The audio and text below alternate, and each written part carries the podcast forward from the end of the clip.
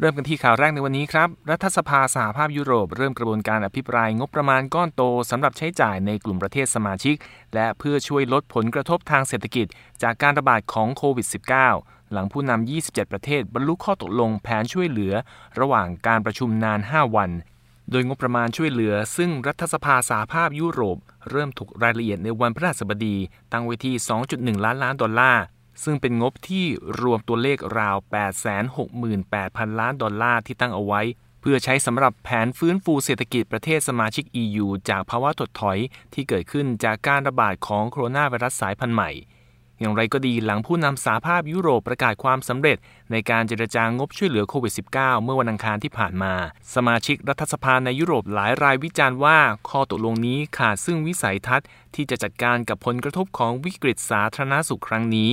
ออร์ซูล่าฟอนเดรไลน์ประธานคณะกรรมาการยุโรป กล่าวระหว่างการเปิดอภิปรายในวันพฤหัสบดีว่า ข้อตกลงงบประมาณกลางเพื่อใช้จ่ายในช่วง 7 ปีต่อจากนี้ และงบช่วยเหลือฟื้นฟูเศรษฐกิจ ที่ผู้นำ 27 ประเทศสมาชิกร่วมรับรอง เป็นเสมือนยาขมที่จำต้องกลืน พร้อมยอมรับว่าเหล่าผู้นำต้องทำการตัดสินใจบางอย่างที่ทั้งน่าเสียดายและรู้สึกแย่ เพื่อให้ได้มาซึ่งข้อสรุปเกี่ยวกับงบก้อนโตนี้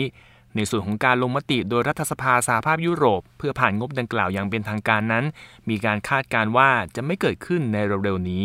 กลับมาที่สหรัฐครับสายการบิน American Airlines และ Southwest Airlines เผยแผนทบทวนตารางการบินของตนในช่วงระหว่างเดือนสิงหาคมและเดือนกันยายน หลังสถานการณ์การระบาดของโควิด -19 ในหลายรัฐทั่วประเทศ เพิ่มสูงขึ้นต่อเนื่อง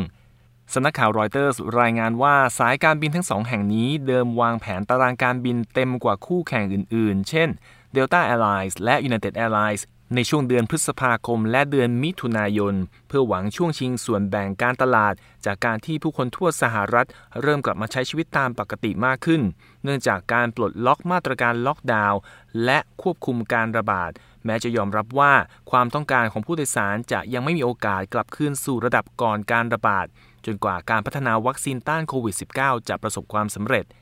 สายการบิน American Airlines ซึ่งเป็นสายการบินที่มีขนาดใหญ่ที่สุดในโลกคาดการว่าจำนวนผู้โดยสารที่จะใช้บริการของตนในไตรมาสที่ 3 น่าจะลดลงราว 60%เมื่อเทียบกับช่วงเดียวกันของปีที่แล้ว ขณะที่กำลังทบทวนแผนงานต่างๆสำหรับไตรมาส 4 อยู่ ทั้งนี้อุตสาหกรรมการบินของสหรัฐ ได้รับเงินช่วยเหลือจากรัฐบาลมูลค่ารวม 25,000 ล้านดอลลาร์ ขณะที่สหภาพแรงงานต่างๆกำลังพยายามล็อบบี้ให้รัฐออกแผนช่วยเหลือรอบ 2 เพื่อช่วยพนักงานและคนงานของสายการบินทั้งหลายให้อยู่รอด จนถึงเดือนมีนาคมของปีหน้า และมหาวิทยาลัยฮาร์วาร์ดและมหาวิทยาลัย Southern California ประกาศยืนยัน ไม่รับนักศึกษาใหม่จากต่างประเทศเข้าชั้นเรียนในปีการศึกษาที่จะเริ่มขึ้นเดือนหน้า เนื่องจากกฎระเบียบใหม่ของรัฐบาลกลางสหรัฐ ที่ห้ามนักศึกษาต่างชาติทำการเรียนผ่านระบบออนไลน์ขณะอยู่ในสหรัฐ การตัดสินใจไม่รับนักศึกษาต่างชาติในปีการศึกษาหน้าของทั้งสองมหาวิทยาลัยนั้น มีผลบังคับใช้เฉพาะนักศึกษาที่จะเข้าเรียนในปีแรกเท่านั้น แม้ว่ารัฐบาลสหรัฐจะกลับลำยกเลิกการห้ามนักศึกษาต่างชาติ เรียนผ่านระบบออนไลน์มากกว่า 1 วิชาแล้วก็ตามราคาชกุรานานคณบดีมหาวิทยาลัยฮาร์วาร์ดให้รายละเอียดในประกาศที่ออกมาเมื่อวันอังคารว่า เหตุผลที่ทางมหาวิทยาลัยต้องปฏิเสธรับนักศึกษาใหม่ เป็นเพราะการยกเลิกคำสั่งห้ามของรัฐบาลสหรัฐนั้น ยังคงมีผลบังคับใช้ต่อนักศึกษาต่างชาติ ที่ผ่านกระบวนการสมัครเรียน และมีกำหนดเข้าเรียนเป็นครั้งแรก และต้องใช้วีซ่าประเภท F1 อยู่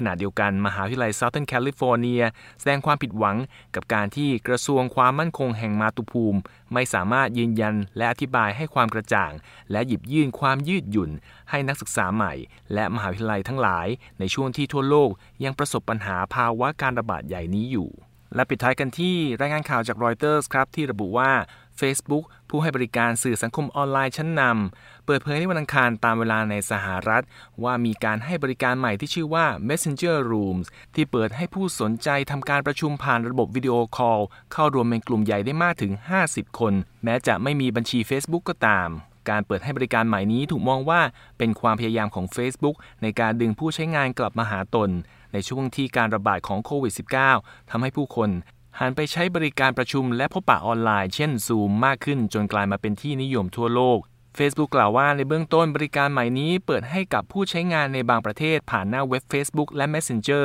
ก่อนที่จะขยายเป็นบริการ Messenger Rooms เต็มตัวในทุกประเทศต่อไป และทั้งหมดนี้คือข่าวธุรกิจในวันนี้ครับ ผมนพรัตน์ชัยเฉลิมมงคล รายงาน